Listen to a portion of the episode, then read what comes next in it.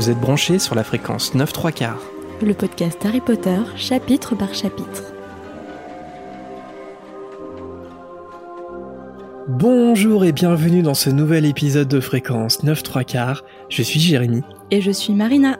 Étant de fidèles auditeurs, vous devez connaître désormais le principe de l'émission, je pense. En première partie, nous allons parler du chapitre huit de Harry Potter et la Chambre des Secrets. Et en seconde partie, on va piocher quelques hiboux dans notre volière pour répondre à vos interrogations, ou en tout cas, on va essayer de le faire. Aujourd'hui, nous allons aborder un chapitre qui n'a pas été adapté au cinéma. Alors pour ceux qui ne connaissent Harry Potter que par les films, et pour ceux qui souhaiteraient lire le tome deux avant d'écouter notre podcast, on vous attend. C'est bon, vous êtes tous là ? Tout le monde est prêt à participer à la soirée d'anniversaire la plus étrange de notre vie ? C'est parti ! Harry Potter et la Chambre des Secrets. Chapitre huit. L'anniversaire de mort. Le mois d'octobre arrive et apporte avec lui le froid et la pluie. Alors c'est dit que Madame Pomfresh fait face à une épidémie de rhume. Sujet sensible, les épidémies en ce moment. Donc non commentaire, no comment. Mais c'est bizarre parce que même dans le... Je crois que c'est dans le chapitre précédent, on avait... il y avait le mot virus. Le virus déjà. De la célébrité. Oui, voilà. C'est précisé que le remède de Madame Pomfresh, la pimentine, est efficace, mais que ça peut faire fumer les oreilles pendant plusieurs heures. J'ai envie de dire en ce moment, pas grave, shut up and take my money. Non, non, mais même pour une grippe, euh, si, si ça me guérit instantanément, mais si de la fumée me sort des oreilles, je prends quand même tout de suite euh, le traitement, sans réfléchir. Percy a d'ailleurs obligé euh, Ginny, qui n'a pas très bonne mine, à en prendre de la pimentine. Mais hum, est-ce qu'elle est vraiment enrhumée ? Bah bien sûr, sinon, qu'est-ce qu'elle aurait d'autre ? Je ne vois pas. Mais j'aime bien ce, ce genre de petits détails, parce que là, on est vraiment sur euh, des indices qui sont indétectables, quoi. C'est-à-dire que c'est vraiment qu'à la relecture euh, qu'on se rend compte, ou en tout cas qu'on peut se poser la question, euh, bah, elle n'est pas, pas forcément malade à ce moment-là, Ginny. Malgré la météo, Dubois reste déterminé à préparer le plus possible son équipe de Quidditch au nouveau championnat. D'autant que les performances des Serpentards sur leur nouveau Nimbus deux mille un sont apparemment impressionnantes. Après un entraînement pénible un samedi, Harry rentre couvert de boue au château. Sur son chemin, il croise alors Nick quasi sans tête, qui semble agacé. Le fantôme fait remarquer que Harry a l'air bien soucieux et Harry dit de même de Nick. Nick quasi sans tête lui explique que sa candidature au club des chasseurs sans tête a été rejetée par un certain Sir Patrick Delaney-Podmore, sous prétexte que sa tête n'a pas été complètement tranchée malgré les quarante-cinq coups de hache qu'il a subis, et qu'à cause de ça, il lui serait impossible par exemple de participer au lancer de tête à cheval ou à la course sans tête. Alors là, moi je me demande si Nick, il souhaite rejoindre un club qui a l'air cool, comme ça, les chasseurs sans tête. Est-ce que ça veut dire... Attention, parce que c'est, c'est un débat de fond, hein, mais est-ce que ça veut dire que les fantômes ont des envies ? Est-ce qu'ils ont des désirs ? Est-ce qu'ils s'ennuient aussi ? Est-ce que Nick veut rejoindre ce club parce qu'ils s'ennuient ? Et en définitive, est-ce qu'ils ont la même notion du temps que les, que les gens qui sont vivants, par exemple ? La notion du temps, je ne sais pas, mais on verra dans ma partie. Qu'ils ont notamment euh, pas d'appétit, mais toujours l'envie de la bonne nourriture, ou, ou du moins de ressentir euh, la nourriture. Et on verra plus tard que forcément ils ont des envies, ils ont encore des, des sentiments humains ou terrestres, je ne saurais pas comment le dire précisément, puisqu'il va fêter euh, quelque chose de particulier. Ouais, voilà. Je garde un peu de suspense, hein. Alors après, comme on a dit euh, sur le, le débat sur les tableaux et les fantômes, peut-être qu'ils ont, peut-être que leurs désirs sont à l'image des désirs qu'ils avaient au temps de leur vivant. Bah, des désirs de basiques euh, durant leur vie. Mm-mm. Ouais, ouais. Mais je me, je me demande ça, c'est, c'est quoi l'intérêt pour Nick quasi sans tête ? Enfin, j'ai l'impression que du coup, quand tu fais partie de ce club, euh, t'as un fantôme, t'as pas de tête, tu t'amuses. Du coup, ça veut dire que les fantômes peuvent s'amuser. Mais je pense qu'on reprendra ce débat plus tard dans ma partie, avec quelques éléments supplémentaires. Alors, petite euh, réflexion euh, encyclopédique euh, que j'ai eue avec le, le nom de Sir Patrick Delaney-Podmore, parce que euh, Podmore, c'est un nom qu'on, qui va revenir dans Harry Potter. C'est un détail, hein, je ne sais pas si tu t'en souviens, euh, Marina. Et, et en fait, oui, il y a des chances que ce Sir Patrick Delaney-Podmore fasse partie de la même famille, donc, que Sturgis Podmore. C'est un personnage qu'on va découvrir dans le cinquième tome, assez secondaire. Hein. C'est un membre quand même de l'Ordre du Phénix. Il fera partie de la garde rapprochée qui vient chercher Harry dans le tome cinq, et il va être soumis à, à l'Imperium par Lucius Malfoy, et il va tenter de forcer l'entrée du département des mystères. Mmh. Et, ah oui, bah, de toute façon, t'as relu récemment. Ouais, hein. Du coup, je m'en souviens, c'est assez frais dans ma tête. Et il est condamné peu de temps après à six mois de détention à Azkaban, même si euh, c'est pas de sa faute. Et le nom, il est aussi revenu une nouvelle fois. Et là, c'est intéressant. Enfin, toi, ça va peut-être pas t'intéresser particulièrement, Marina, parce que c'est dans les Animaux fantastiques. Et, euh, et en, en effet, quand Norbert est interrogé par euh, la Confédération internationale, tu sais, c'est cette scène où il y a plein de sorciers de partout dans le monde.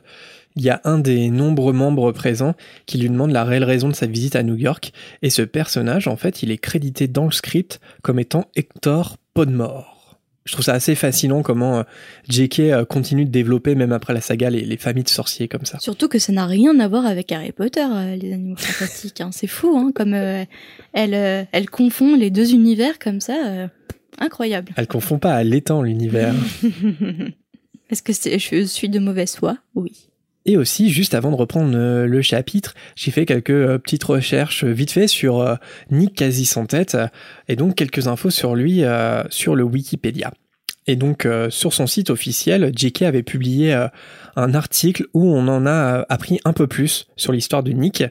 Il est né dans la famille noble de Mimsy Porpington au quinzième siècle, et à onze ans, il a évidemment été réparti à Gryffondor. Une fois adulte, il s'est intégré à la société moldue où il faisait partie de la cour du roi Henri sept. Tu le savais tout ça ? T'avais, t'étais déjà tombé sur ces infos ? Non, non. Et euh, le trente octobre mille quatre cent quatre-vingt-douze, Sir Nicholas de Mimsy Porpington, de son vrai nom, a fait une énorme bêtise. Il a promis à Lady Grieve, une dame d'honneur de la reine qui avait une dentition euh, affreuse, en fait il lui a promis qu'il pouvait l'embellir grâce à la magie. Mais au lieu de lui donner une belle dentition, il a fait apparaître dans sa bouche d'énormes défenses d'éléphants. Oups. Et donc il a été immédiatement enfermé, privé de baguette et condamné à mort, même si le pauvre Nick ne cessait de crier qu'il pouvait réparer les dommages causés à Lady Grieve. Et le jour de son exécution, la hache du bourreau avait été mal aiguisée, si bien qu'il a donc fallu quarante-cinq coups de hache pour tuer Nick, sans pour autant séparer complètement la tête de son corps. Et bien entendu, Sir Nicholas a, a choisi après euh, d'être un fantôme car il craignait la mort, comme il l'expliquera Harry dans le tome cinq, encore une fois. Et il est devenu le fantôme de la tour de Gryffondor pour être bientôt appelé par les élèves de Poudlard, Nick quasi sans tête. Donc tout ça, c'est un article euh, écrit euh, sur l'ancien site officiel de J K Rowling, voilà, qu'on peut retrouver maintenant, je pense, sur le Wizarding World, et en tout cas sur euh, les Wikipédia. Très sale histoire encore. Qu'est-ce que tu... Alors question peut-être personnelle, tu me dis si c'est trop personnel, mais choisirais-tu de monter euh, au stade supérieur à ta mort, peut-être un éventuel paradis ou, ou je ne sais quoi, ou bien rester un fantôme ? Honnêtement, je voudrais pas être un fantôme. Et j'ai l'impression que... Même si tu vis dans une genre à Poudlard, est-ce que t'aimerais être un fantôme à Poudlard ? Ah là, je sais pas. c'est, j'ai, ouais, c'est un peu compliqué. J'ai quand même l'impression qu'Harry Potter a ce discours de dire que la, la mort est une nécessité et qu'il faut pas chercher à contourner ou à vaincre la mort. C'est ce que Voldemort cherche à faire et ça devient le plus grand seigneur des ténèbres que le monde magique ait connu. Et les fantômes, certes, ils sont pas dangereux en soi, ils ont pas l'air très heureux non plus. Et ils sont devenus fantômes, ils ont fait le choix d'être fantômes parce qu'ils voulaient pas mourir, ils avaient peur de la mort, mais euh, leur existence est pas du tout enviable. Et quand on l'entend, par exemple, Nick quasi sans tête parler, on, on l'envie pas du tout. Enfin, moi, personnellement, j'envie pas du tout les fantômes de Poudlard, même s'ils sont à Poudlard. Et toi ? Moi, je resterais fantôme. C'est tu vrai ? Tu sais pourquoi ? Non. J'attirais dans ma maison... ou de la personne que, que je hante, j'attirerais les, les enquêteurs du paranormal. Et dans les P V E, je ferais...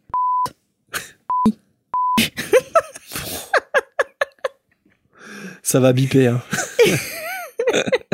C'est du bip. Et toute la journée, je m'amuserai à ça dans différents bâtiments et, euh, et je, j'embêterai les enquêteurs du paranormal toute la journée. Peut-être que ça me lassera au bout d'un moment, mais peut-être que je deviendrai un fantôme réel pour être hyper vulgaire ou où ils vont essayer de décrypter ces mots pour dire « Mon Dieu, qu'est-ce que ça veut dire dans l'au-delà ?» Tu attendrais euh, l'équipe de Ghost Adventures, Zach ouais. Bagans. Je répéterai « Zach Bagans, Zach Bagans, Zach Bagans !» Après, enfin, je sais pas, en tout cas, comme, comme, comme c'est fait dans Harry Potter, c'est pas, ça donne pas envie quand même. Parce que ils ont voulu échapper à la mort et on n'échappe pas à la mort. franchement, quand tu... Ouais, je sais pas, Nick quasi sans tête, si t'as l'impression qu'il est dans le regret permanent, dans une espèce de non-existence euh, constamment. Euh, Mimi Géniard, le Baron Sanglant, on va découvrir, euh, bon, bien plus tard, la Dame Grise, qui, est, qui a des remords, qui vit dans le remords. Le Baron Sanglant, pareil, évidemment, mmh. puisqu'ils sont liés. Les fantômes ont des sales histoires, en fait. Et ils les ruminent pendant toute euh, leur existence, entre guillemets, de fantômes. Et ça, j'en vis pas du tout, quoi.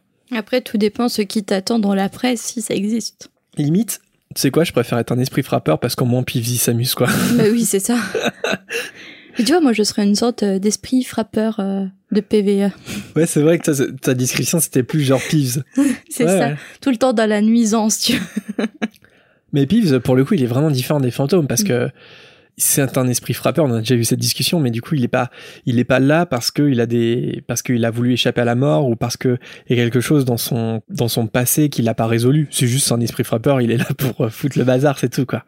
Grande discussion philosophique. J'apporte toujours une petite touche philosophique à notre débat. C'est un peu mon rôle dans ce podcast. Et on adore ça. Allez. Il y a quand même quelques auditeurs qui me disent qu'ils aiment bien mes blagues. Allez, on reprend avec le chapitre et la discussion qui a lieu entre Harry et Nick, qui est justement interrompue par un miaulement de Miss Teigne. Et ça se rappelle pas quelque chose, ça, une discussion qui serait interrompue par un miaulement ? Peut-être Weasley.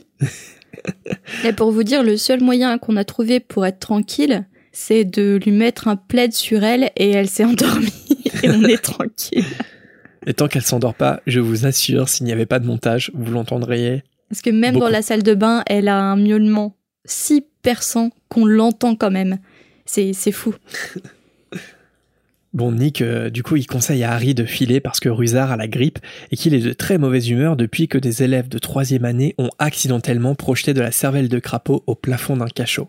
Là, je me, je me demande qu'est-ce qui s'est passé pour qu'est-ce qui s'est passé avec ces élèves de troisième année et la cervelle de crapaud. Ce qui est un peu dégoûtant, hein, soit dit en passant.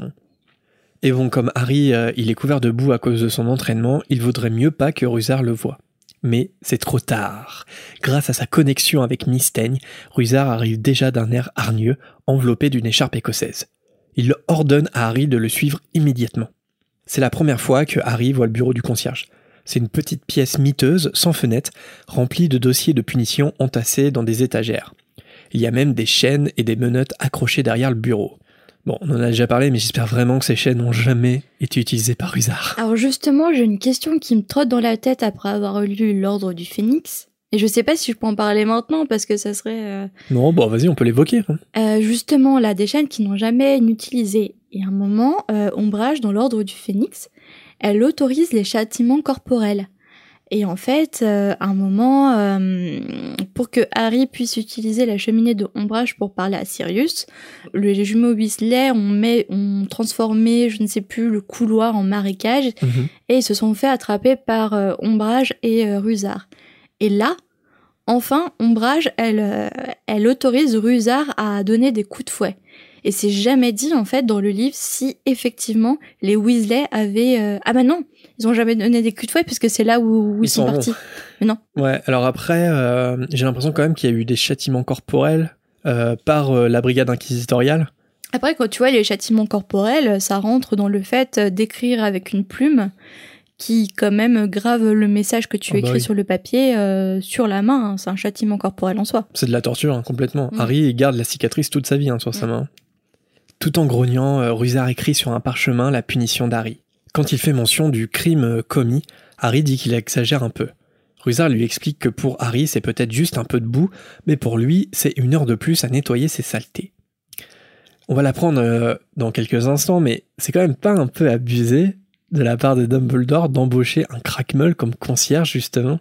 Enfin, il vaut mieux avoir des pouvoirs magiques, tout, tout lui est pénible dans sa, dans sa profession à Rusard. Tu vois qu'il n'arrive même pas à lancer un sort de... Il n'a pas de magie au point de ne pas pouvoir lancer un sort de nettoyage. Ah oui, non, je pense pas. Je pense pas, mais justement, on va en reparler un petit peu après de... des crackmules. Au moment où Rusard s'apprête à dire la sanction qui attend Harry, un grand...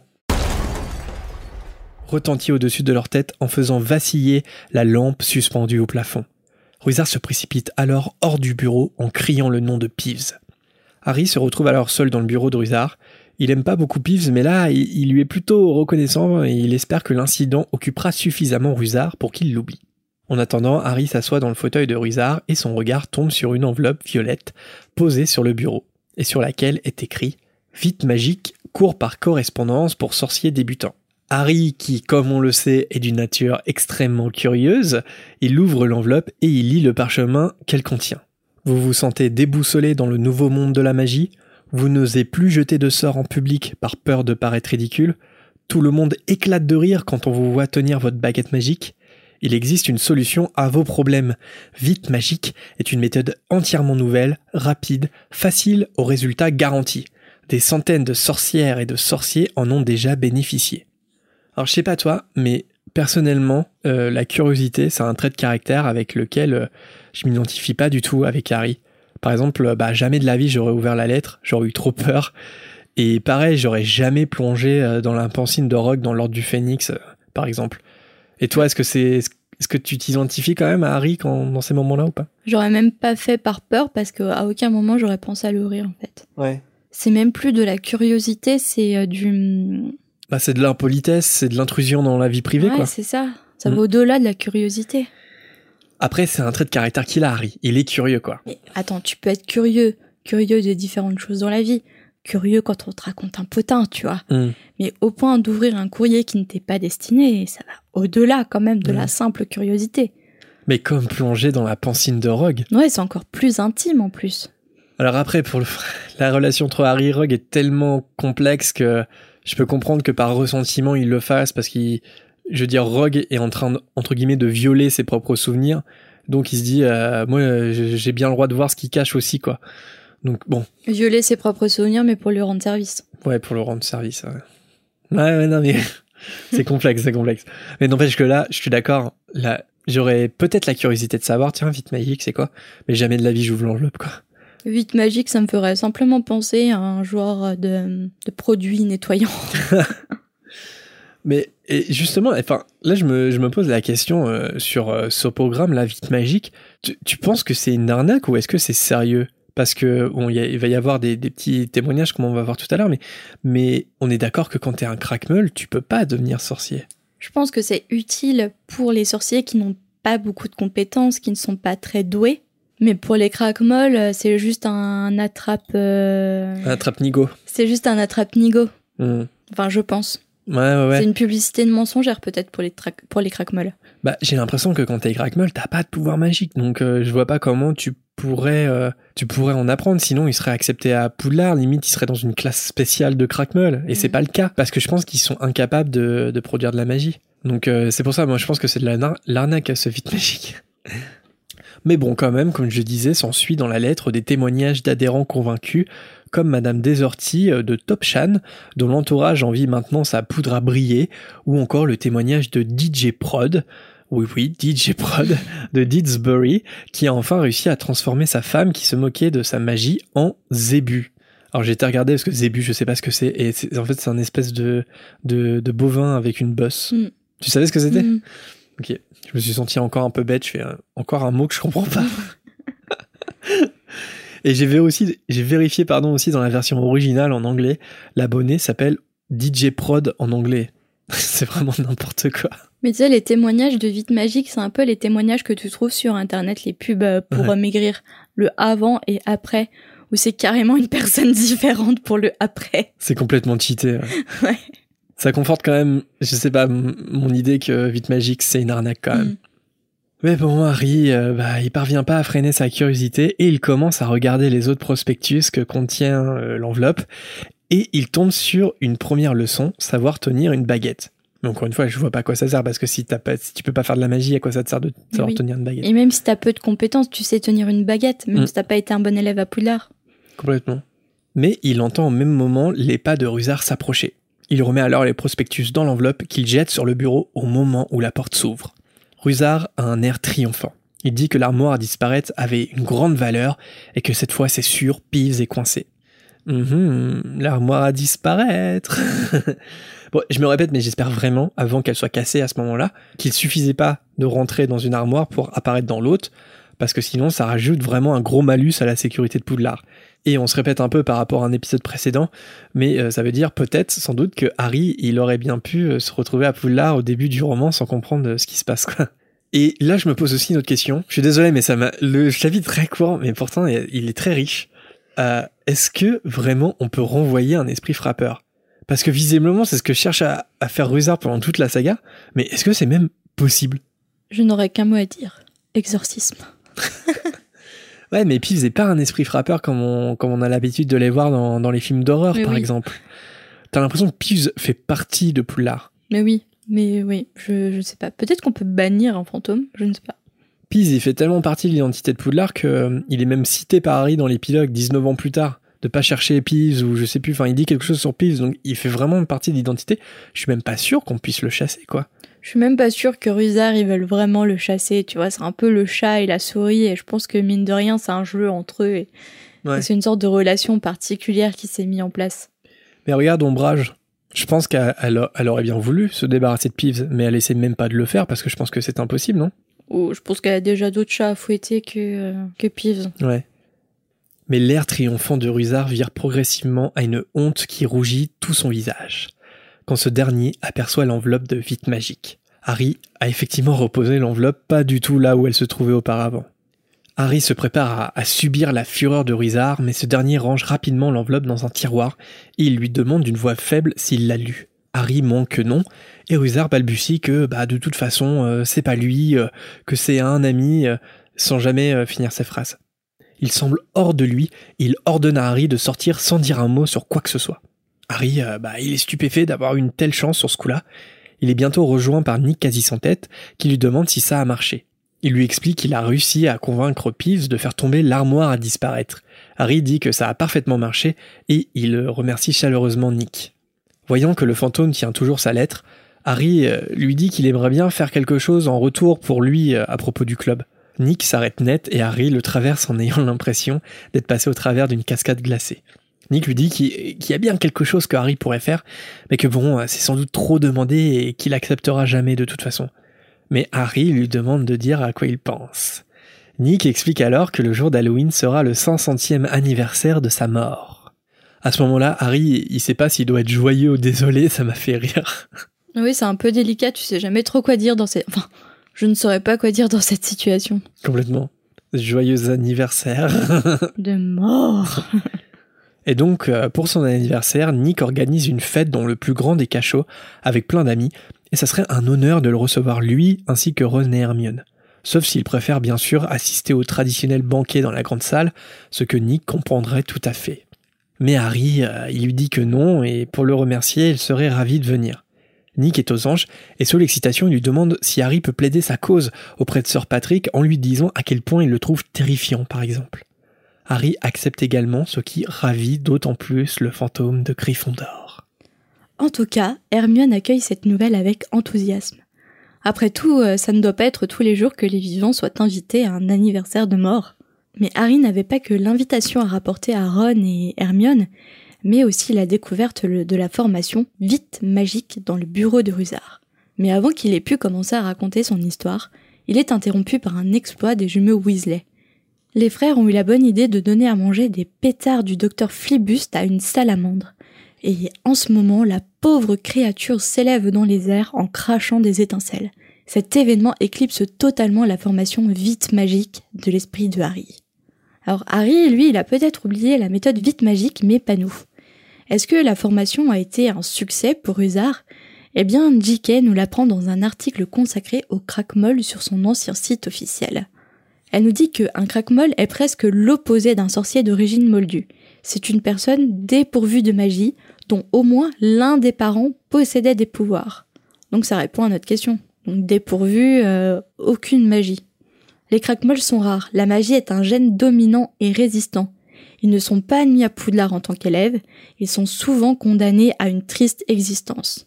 Et elle dit « Oui, Rusard mérite qu'on le plaigne ». Car leurs liens familiaux les amènent souvent à être exposés, voire immergés dans le monde des sorciers, sans jamais pouvoir en être membres à part entière. Ils parviennent malgré tout parfois à trouver euh, leur place. Rusard a fait son trou à Poudlard, et Arabella Figg est l'agent de liaison de Dumbledore entre le monde des sorciers et celui des moldus. Aucun de ces personnages ne peut employer la magie. les cours de Vite Magique de Rusard n'ont jamais rien donné. Ah, donc elle répond à la question. Voilà, elle répond à la question. Mais ils parviennent quand même à s'en sortir dans le monde des sorciers parce qu'ils ont accès à certains objets et créatures magiques susceptibles de les aider. Notamment Madame Fix qui commercialise avec un grand succès des croisements de chats et de Nizzles. Et elle dit « Si vous ignorez encore ce qu'est un Nizzles ou flaireur, honte à vous ». Un peu du Rogue, J K. Hein. C'est de l'humour. Et si Arabella Fig n'a jamais vu les détraqueurs qui ont attaqué Harry et Dudley, elle avait assez de connaissances en magie pour identifier les sensations qu'ils ont créées dans l'allée. Mais moi, j'ai toujours cru que elle avait aucunement assisté à la scène, en fait. Bah, ça, ça, ça me rappelle un long débat qu'on avait eu avec le podcast. Mais non, en fait, clairement, dans le tome cinq... Finalement, on parle beaucoup du tome cinq dans cette émission. Dumbledore, il demande à, à Madame Fig de mentir, hein. Clairement. Et, et c'est, c'est un aspect que j'ai jamais vraiment compris parce que, je veux dire, ils sont pas très malins. Le ministre de la magie, c'est pas une lumière. Mais le Magen Mago, ils sont, c'est quand même censé, euh, euh, comment dire, il y a quand même des sorciers euh, assez euh, reconnus et, et très compétents. Et le fait qu'elle soit craque-meule euh, et qu'elle raconte qu'elle a vu des détraqueurs, ça, ça choque personne. Alors que, apparemment, c'est, ça se sait, c'est connu que les craque-meules ne peuvent pas voir les détraqueurs. Et en plus, après, je sais pas si c'est la traduction parce que j'ai pas été voir le, la version anglaise, mais la dernière phrase de J K donne à penser qu'effectivement, elle a été témoin de, de loin et elle a ressenti les sensations. Oui, en plus, en plus c'est vrai ça. Enfin, elle, elle, elle, a, elle a assisté à la scène entre Harry et Dudley, mais elle n'a pas pu les voir. Et par contre, je sais pas pourquoi, elle dit qu'elle les voit dans, pendant le, pendant le, le jugement euh, au tribunal. Et, et ça, euh, enfin, je sais pas pourquoi elle se contente pas de, d'être honnête et de dire qu'elle est craque-meule et qu'elle oui, a ressenti leur présence. Commencé, ils ont commencé à la croire quand elle a décrit les sensations qu'elle a ressenties. Ouais. Et pas quand elle a dit « je les ai vus ». Mm-mm. C'est ça qui est étrange. Ouais. Et ça me rappelle une question qui est, qui est un débat assez intéressant. Toi, tu préférais être moldu, sans savoir que le monde de la magie existe, ou tu préfères être craque-meule et vivre dans le monde de la magie ? Moldu. Ok, moi aussi. Parce que c'est terrible, tout, au, tout le monde autour de toi utilise la magie. Leur vie est totalement différente avec la magie. Tu as accès aux lieux magiques, mais sans en exploiter euh, l'intégralité, ça doit être d'une frustration extrême. Dites-nous euh, en commentaire si vous n'êtes pas d'accord avec nous et si vous, vous auriez préféré être craque-meule, expliquez-nous pourquoi. On vous lira avec plaisir. Arrive le jour d'Halloween. Et le jour d'Halloween, c'est un peu le jour des regrets pour Harry quand il découvre la décoration de Poudlard. Cette décoration est à base de chauves-souris vivantes, d'énormes citrouilles géantes de Hagrid qu'il avait creusées euh, avec soin, et elles sont tellement grandes qu'on pourrait s'y asseoir au moins à trois personnes. Et comparé à ces décorations et, et le festin qui attendent les élèves de, de Poudlard, l'anniversaire de mort de Nick quasi sans tête paraît un peu moins euh, attrayant, on va dire. Mais d'un ton autoritaire dont seule Hermione a le secret, elle lui rappelle qu'une promesse est une promesse. Le chemin du lieu de la fête de Nick donne un peu le ton de la soirée. Celui-ci est éclairé de chandelles fines et noires, et le froid commence à les envelopper au fur et à mesure. Et un son horrible se fait entendre. Nick les accueille du ton approprié pour un hôte d'une soirée pour fantômes, c'est-à-dire un ton lugubre. Mais là, vous vous demandez, mais à quoi ressemble une fête d'anniversaire de mort ? Eh bien, des invités fantômes glissent sur une piste animée par un orchestre composé de musiciens jouant de la scie musicale. L'ambiance lumineuse est sur un ton d'une lumière d'un bleu éclatant, mais l'ambiance est tellement glacée que de la buée sort des bouches de Ron, Hermione et Harry. Parmi les invités, les trois amis voient le moine gras, le fantôme de Pauvre-Souffle, le baron Sanglant et Mimi Géniard, au grand regret de Hermione. Elle apprend au garçon que c'est le fantôme très susceptible et très gémissant qui hante les toilettes des filles du deuxième étage.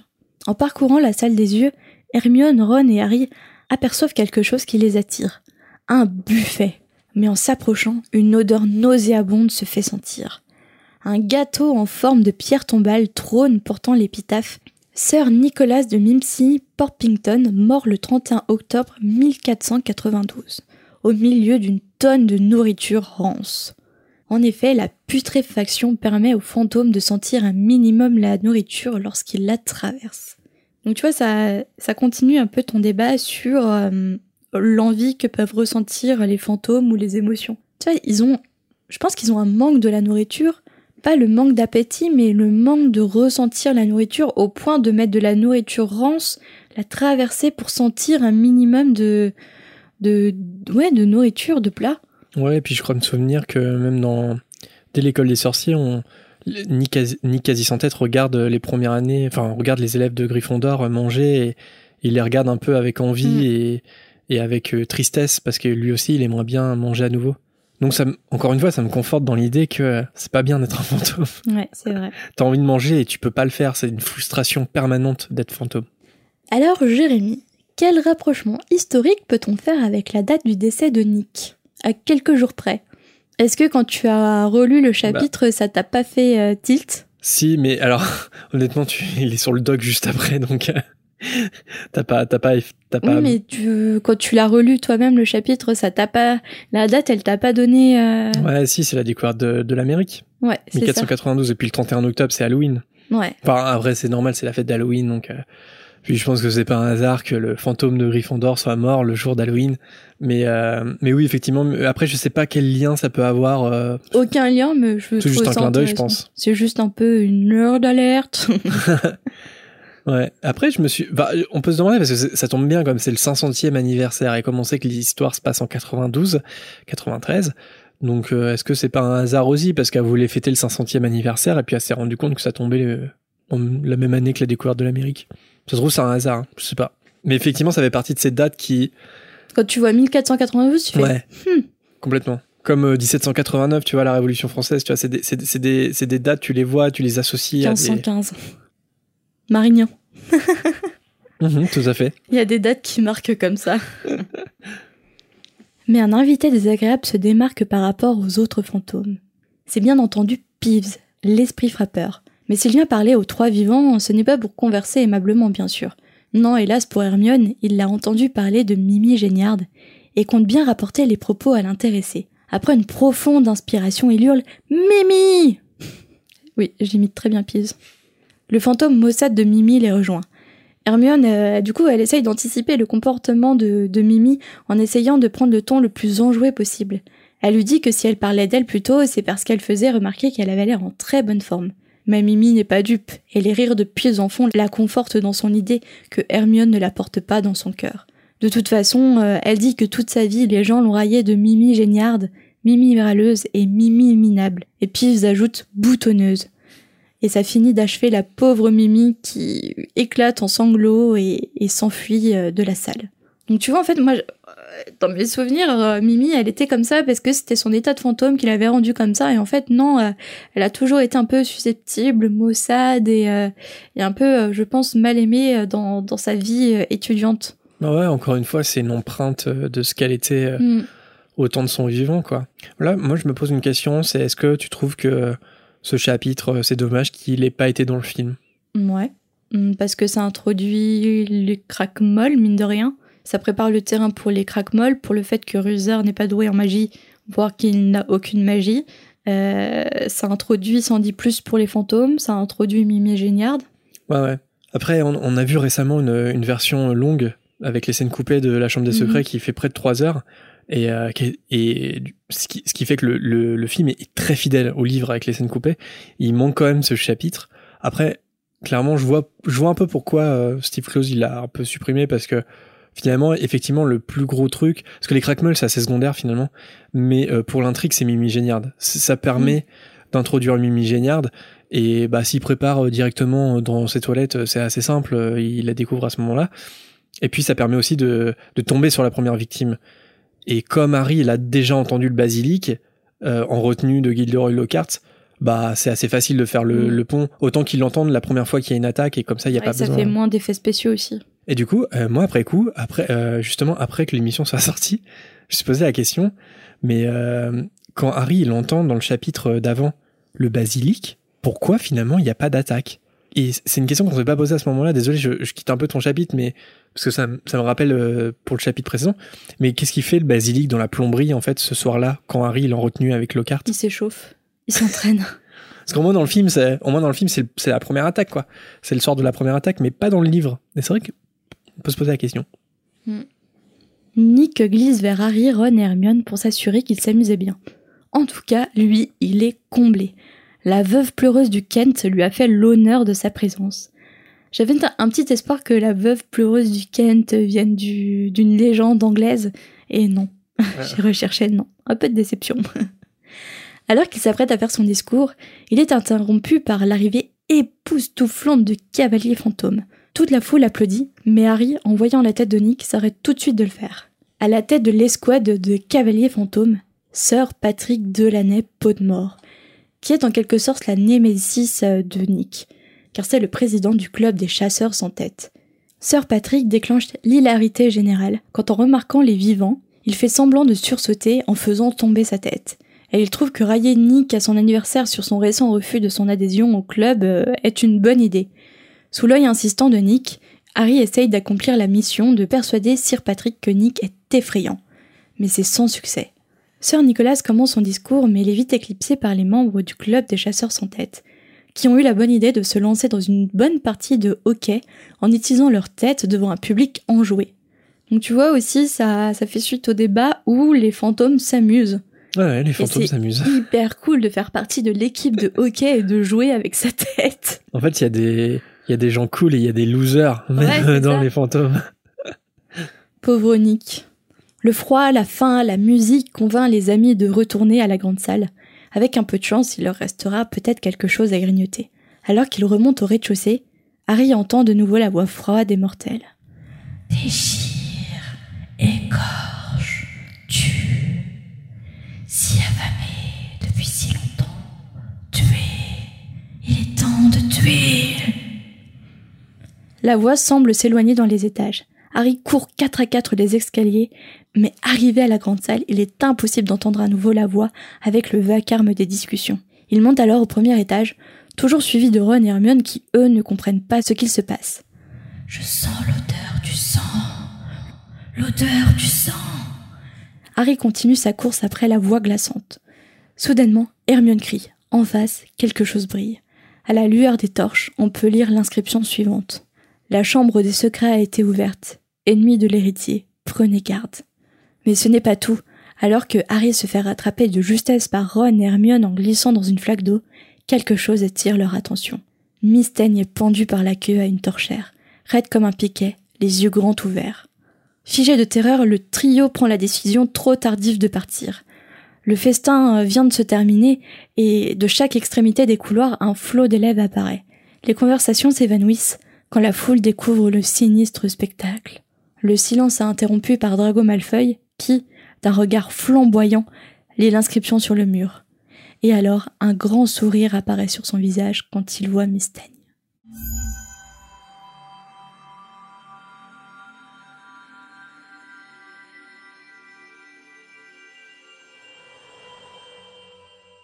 Merci Marina pour ce nouveau chapitre.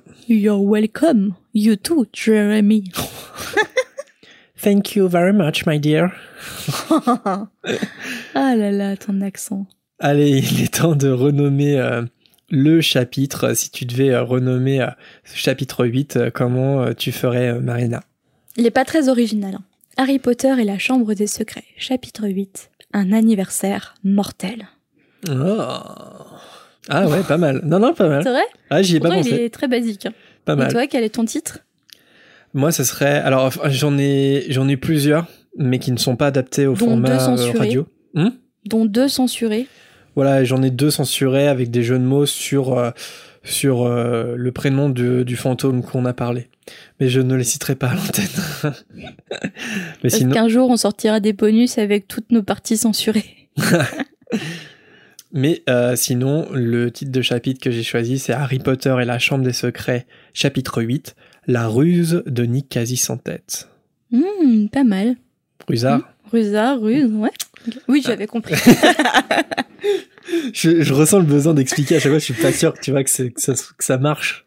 Tu sais, c'est comme euh, les gens qui font des blagues, des blagues tellement nulles qu'ils sont obligés de, d'expliquer la blague, c'est terrible. Mais à ton quel... titre est très bien, il hein. n'y avait pas besoin d'explication. Ok. À quel moment tu, tu ris à une explication de blague ? Jamais, tu vois. Bah non, c'est pire. Et quel est ton meilleur personnage, enfin du moins ton personnage préféré dans ce chapitre ? on, Là, on risque peut-être d'avoir le même. Je pense. C'est un, c'est un mortel ou c'est un fantôme ? Fantôme. Ouais, c'est Peeves. Ah non, moi, ah ouais non, j'ai Nick. Ah non, mais moi j'ai choisi Peeves parce que j'aime bien, tu lui demandes, vas-y, va casser ça. Il le fait. Il ah ouais. dit ok. Pour lui, c'est du plaisir, c'est pas un travail. Tu... Et puis aussi pour son côté gros cafeteur avec Mimi Géniard pour créer l'embrouille. Enfin voilà, j'aime bien l'impertinence de Peeves dans ce chapitre. Et toi ? Non, moi Nick, parce que du coup, bah, ça revient à tout ce qu'on a dit sur les fantômes, mais j'aime bien le traitement de J K par rapport aux fantômes. Le fait qu'ils aient encore des émotions encore humaines, encore terrestres, notamment l'envie par exemple de manger, l'envie de, de participer à une communauté particulière, ressentir euh, la déception quand ils sont refusés un club, et euh, j'aime bien cette partie. C'est vrai qu'il paraît très humain, Nick, dans, dans ouais. ce chapitre. Mmh. Allez, on passe tout de suite euh, donc à la volière avec euh, vos messages.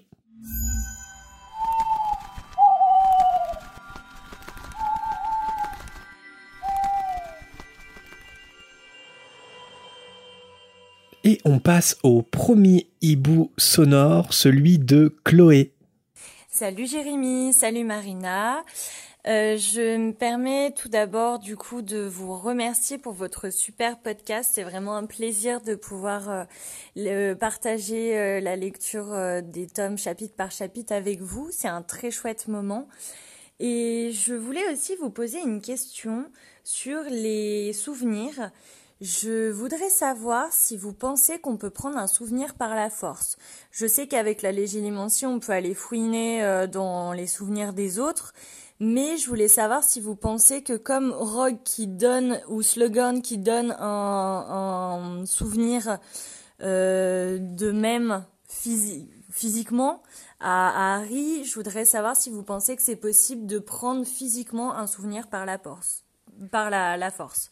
Voilà, bah, je vous remercie et puis j'espère que j'aurai une réponse. Euh, en tout cas, merci pour ce cher moment euh, de tous les samedis matins. Merci Chloé pour ton hibou. Alors on est désolé, mais Messenger a coupé la fin de ton hibou. Alors j'ai fait quelques recherches et j'ai pas réussi à, à trouver de réponse, donc ça va être que mon humble avis. Euh, je pense que c'est quasiment impossible de prendre physiquement un souvenir par la force. Parce que je pense que ça impliquerait d'avoir une vision exacte du souvenir, de savoir exactement ce que tu cherches et de savoir où chercher exactement dans, dans l'esprit d'une personne. Et en plus, ça devrait être un peu un mixte entre la légilimancie qui permet à un sorcier assez puissant de, de pénétrer les souvenirs d'une autre personne et éventuellement les modifier. Et encore en plus, le fait d'extirper la substance physique d'un, d'un souvenir. Et je pense que ça demanderait des pouvoirs énormes. Et je me demande si même Dumbledore aurait ce pouvoir, aura assez de puissance pour pouvoir le faire. Je pense que c'est quasiment impossible. Ouais, parce que ouais, si la question précise, c'est est-ce qu'on peut prendre un souvenir intact pour la Pensine, ouais, physique, ouais. Euh, par la force, bah ouais, je pense que non, parce que sinon Dumbledore, par exemple, il aurait pu accéder beaucoup plus rapidement au souvenir de Slughorn, mm. alors qu'il y a tout un stratagème avec Harry, et cetera. C'est ça. Après, quand même, euh, la légilimancie, ça permet un peu ça, parce que c'est ce que fait Rogue pendant les cours d'occlumancie, en fait. C'est-à-dire qu'il il, il dit bien à Harry, j'ai pris la citation, il dit « Je vais essayer d'entrer de force dans votre esprit ». Et il le fait avec la formule légilimancie. Donc finalement, on peut prendre par la force un souvenir par la légilimancie, quelque part. Tu peux, mais tu ne peux pas sauvegarder le, le souvenir comme une sorte de preuve, par exemple, que tu pourrais présenter à un procès. Ça, ça peut pas être une preuve physique. Non, ça non. C'est, ouais. c'est ça toute la différence et, et toute la puissance de, de, de ce qui impliquerait en fait le, le souvenir physique à, à mettre dans une pensine. Ouais, le souvenir physique euh, archivable, non. Par contre, euh, être témoin d'un, d'un souvenir euh, caché par quelqu'un et de, le, et de le voir à son insu, ça oui. Ouais. Ouais. Ça serait notre réponse, euh, Chloé. Et nous passons au hibou sonore de Léo. Salut, la fréquence neuf trois quarts. Euh, moi, c'est Léo, du coup. Euh, déjà, je voulais dire une chose, c'est que j'aime beaucoup votre podcast et euh, il faut que vous continuez comme ça, c'est vraiment super cool ce que vous faites. Et j'avais aussi une deuxième question. Là, je suis en train d'écouter l'épisode chez euh, Fleury et Bott, et plus particulièrement donc le, euh, la question sur les détraqueurs. Et je me suis fait donc l'observation, c'est que les détraqueurs, on les voit toujours en fait en interaction avec des humains. Et est-ce que, du coup, il existe des, des traqueurs, entre guillemets, à l'état sauvage, qui vivraient, je ne sais pas où, dans des cavernes, dans la forêt ? Et Euh, donc c'est ça ma question. Et aussi, est-ce que du coup, ça leur fait du bien de se nourrir du malheur des autres? Ou est-ce que c'est juste un besoin vital euh, qu'ils qu'ils ont? Est-ce que du coup, ils ont du plaisir à ça? Et du coup, s'ils ont du plaisir, ils ont moins de malheur. Et moins de désespoir.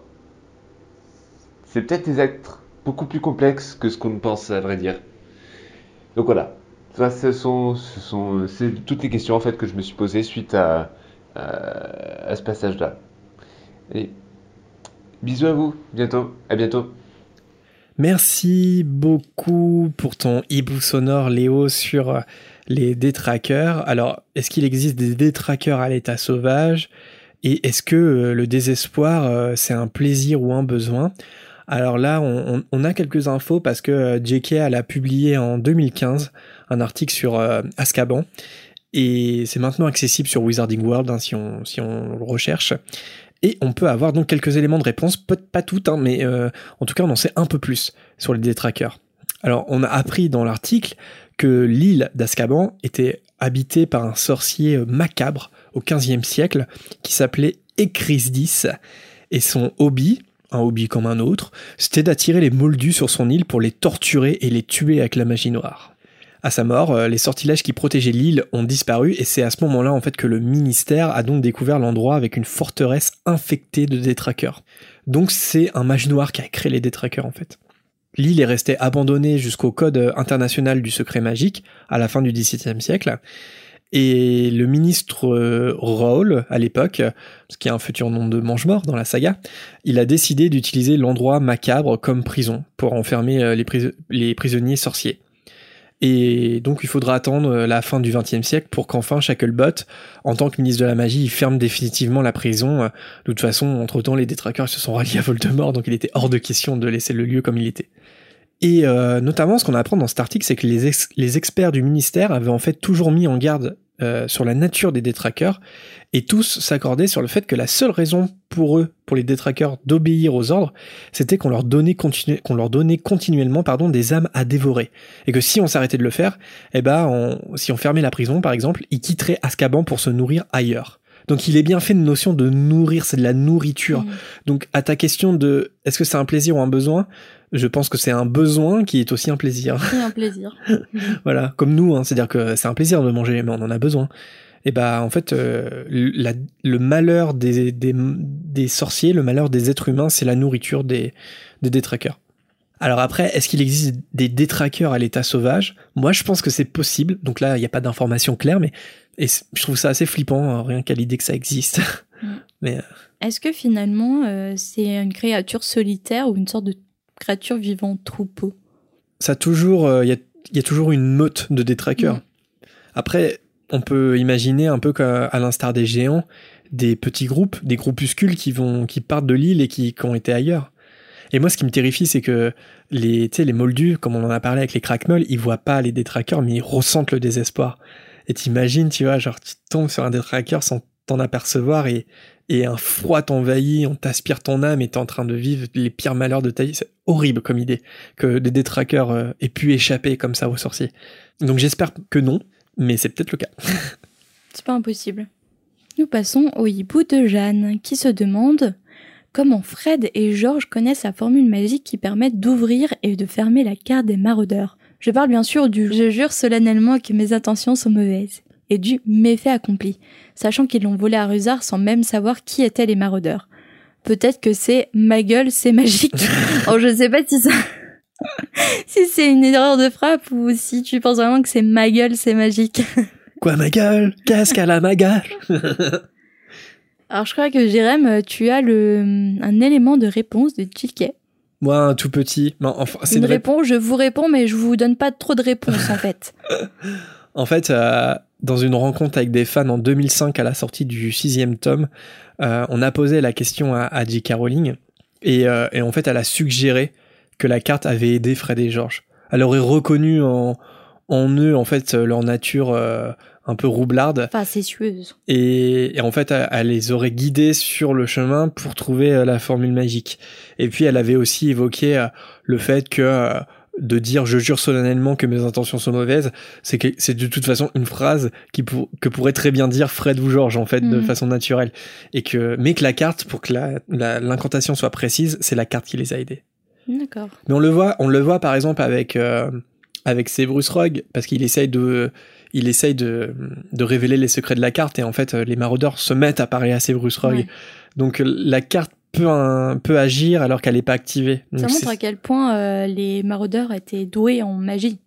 Mais honnêtement, je pense que c'est un, un chef-d'œuvre euh, mmh. d'artefacts magiques hein, qu'ils ont créé. Hein. C'est, ils étaient brillants. En plus, on ne sait pas vraiment comment elle est faite. Est-ce qu'il y a de l'alchimie ? Est-ce que quels sont les sortilèges qui l'entourent ? Mais je pense que c'est un génie. Hein. Enfin, la, mmh. l'objet est hyper précieux en vrai. Un prochain message de Maë qui nous dit. Je me demande comment Harry, quand il était bébé, a failli tuer son chat avec le balai jouet que Sirius lui avait offert. Bah, je pense tout simplement on lui fonce en dedans, non ? Je sais pas. Ils vont quoi ? On lui fonce en dedans, non ? Je sais pas. Il suffit que le chat panique et saute dans le vide par la fenêtre du premier étage et ah oui. c'est, c'est rapide, hein. Ouais, je pense pas euh, un chat qui sort dans une famille euh, sorcière ou pas. Euh, le fait de voir un balai volant avec un bébé dessus, je pense qu'il n'aime pas. Un hibou de Barthélemy qui nous demande quand est-ce qu'on a lu Harry Potter pour la première fois et combien de fois on les a lus. Lui, il les a lus au moins cinq fois. Euh, donc pour la première fois, j'avais huit neuf ans. Euh, et combien de fois, ça je sais pas. Les premiers, je les ai lus de nombreuses fois, du, du premier au quatrième de nombreuses fois. Euh, par contre, je me rends compte qu'à partir de l'Ordre du Phénix, euh, ça faisait peut-être dix ans que je ne les avais pas ouverts. Voilà pour ma part. Et toi ? euh, Donc, euh, comme on a, ouais, on avait déjà dit, je crois, on avait déjà évoqué ce sujet, mais euh, moi, j'ai découvert euh, après la sortie du premier film, donc j'avais onze ans. Et combien de fois je les ai relus ? J'ai arrêté de compter, honnêtement. Je pense que je, me... je les fais au moins une à deux fois par an, tous. Et... Donc, je préfère pas savoir combien de fois je les ai relus parce que onze ans, maintenant j'ai vingt-neuf ans. Mm. Voilà. Je les ai lus un bon paquet de fois, mais je sais pas exactement combien de fois. Autant de fois que tu as lu euh, Maupassant, Flaubert et Zola, bien entendu. Complètement. Et Complètement. Bien, Surtout Zola. Hein. Zola, Surtout ça Zola. se lit facilement. Gros stuff, hein. Zola. Euh... Comme on dit, ça passe crème. Ouais. Allez, un autre hibou de Naï. Je lisais le Quidditch à travers les âges, qui est d'ailleurs un très bon livre, je trouve, et une phrase m'a fait tilter sur le fait que les sorciers puissent transplaner d'un continent à l'autre, alors que dans les Animaux fantastiques, Norbert est obligé de prendre le bateau pour se rendre aux États-Unis. Voilà, je voulais juste avoir votre avis. Alors, justement, c'est dit dans l'extrait des Animaux fantastiques que seuls les sorciers les plus habiles peuvent transplaner au-delà de l'Atlantique. Donc, en fait, tout simplement, je pense pas que Norbert ait suffisamment de pouvoir pour le faire, en fait. C'est pas donné à tout le monde. Ouais. Donc euh, Norbert, c'est un excellent zoologiste, euh, le meilleur dans son domaine, très certainement, mais ça implique pas forcément que, ça, que c'est un sorcier très puissant. Donc je pense qu'il peut pas le faire, ou en tout cas il se sent pas le faire, et contrairement à Dumbledore par exemple, qui je pense, si, s'il veut aller aux États-Unis, il a peut-être pas besoin de prendre le bateau lui. Et en plus, je pense que le transplanage, le, le sorcier moyen a le permis de transplaner, mais je pense que c'est une chose de savoir transplaner et une chose de savoir bien transplaner. Mmh. Se pa- de ne pas se pas désarticuler. Très... Ouais, ouais, ouais. Je pense que c'est pas donné à tout le monde de, de bien savoir transplaner. Et en plus, je me demande si tu te désarticules sur un voyage aussi long que ça, à mon avis, les conséquences sont, sont catastrophiques. Sont encore pires, en fait, en fonction de la distance. Ça s'empire. Mmh. Donc, euh, ça doit être très dangereux. Je pense qu'il vaut mieux pas tenter si tu te sens pas de le faire. Et un dernier hibou de Eva, qui nous demande « Est-ce que les elfes de maison font aussi la lessive ou pas ? Parce que ça reviendrait à leur donner des vêtements. » Alors Eva, on va pas te cacher qu'on a déjà débattu Jérémy et moi en lisant ta question. Parce qu'on dit « Mais c'est vrai !» et en fait, on n'a pas de réponse à apporter, bien sûr, que des suppositions. Et c'est en fait, c'est un casse-tête parce que... Alors, les elfes de maison ne peuvent pas désobéir à un ordre de leur maître. Donc ça sous-entendrait que dès que le maître donne des vêtements sales à laver, ils doivent énoncer l'ordre, fais la lessive. Mais si tu oublies de donner l'ordre, est-ce que du coup l'elfe de maison se dit « Ok, il me donne des vêtements et je me barre », mais après, on suppose que la majorité des elfes euh, n'aspirent pas vraiment à une vie de liberté. Par exemple, il euh, y a Winky qui est le contre-exemple de, de Dobby. Dobby, lui, il aspire à être un, un elfe libre et Winky tombe dans l'alcoolisme après avoir été libéré par son maître. Donc, s'ils prennent des vêtements sales pour les laver, et je pense qu'ils sont tellement endoctrinés dans cette vie d'esclavage que la majorité ne vont pas penser à être libérés. Je pense que ça peut arriver si des elfes aspirent à être libres. On voit bien Hermione, bah encore dans le tome cinq, qui tricote, euh, qui tricote des vêtements. Euh, et les elfes en ont marre en fait et ont trop tellement peur de tomber sur ces vêtements qu'ils laissent Dobby faire tout seul le, le ménage dans, dans la salle commune parce qu'ils veulent pas prendre le risque d'être libérés. Donc Dobby, je pense que c'est un peu un, un cas particulier. Ouais, complètement, je suis d'accord à cent pour cent. Dobby, c'est le contre-exemple de tous les elfes, de tous les elfes de maison en fait. Contrairement aux Pixies dont on a parlé en fait et qui sont les inspirations folkloriques des elfes de maison, les Pixies eux sont assez un peu roublards justement mmh. et si on leur donne par exemple de la lessive et qu'on leur explique pas forcément bien, ils peuvent l'interpréter comme ah tu me donnes un vêtement donc je m'en vais et, et voilà et puis ça va les faire marrer, ils vont ils vont partir.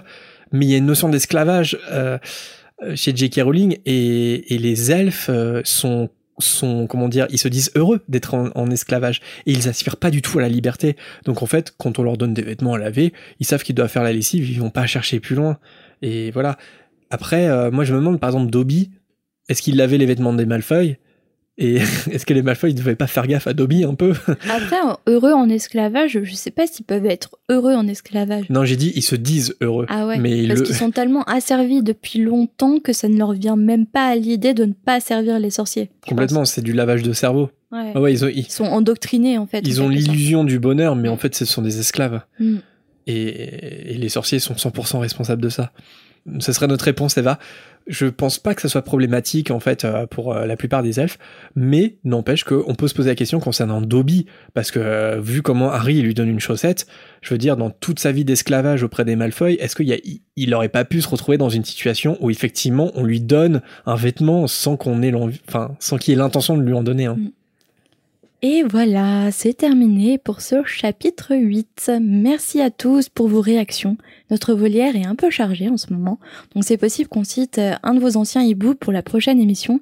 Et dans tous les cas, on vous lit et on vous répond avec beaucoup de plaisir. Quelques dédicaces, comme d'habitude, d'abord à Audrey qui nous a découvert sur Spotify, à Rose qui fait des puzzles trois D Harry Potter comme nous. On a commencé le terrier récemment. Et d'ailleurs, là, on vient de voir sur Internet qu'à partir du dix-huit mai, euh, il propose la cabane de Hagrid. Ouais. Encore quelque chose à ajouter sur la liste. On est très fan des puzzles trois D. Merci aussi à, à Morgane qui nous a cité sur un, son blog et aussi au chat de Roxane qui apparemment aime bien notre podcast. Merci également à Jérémy qui nous a découvert très récemment. Ça veut dire quoi? Mais c'est pas moi. Ah bon, t'es sûr? C'est un auditeur qui s'appelle Jérémy. C'est vrai? Oui. Quelqu'un de très bien, sans doute. Quelqu'un de brillant, je pense. Acteur studio.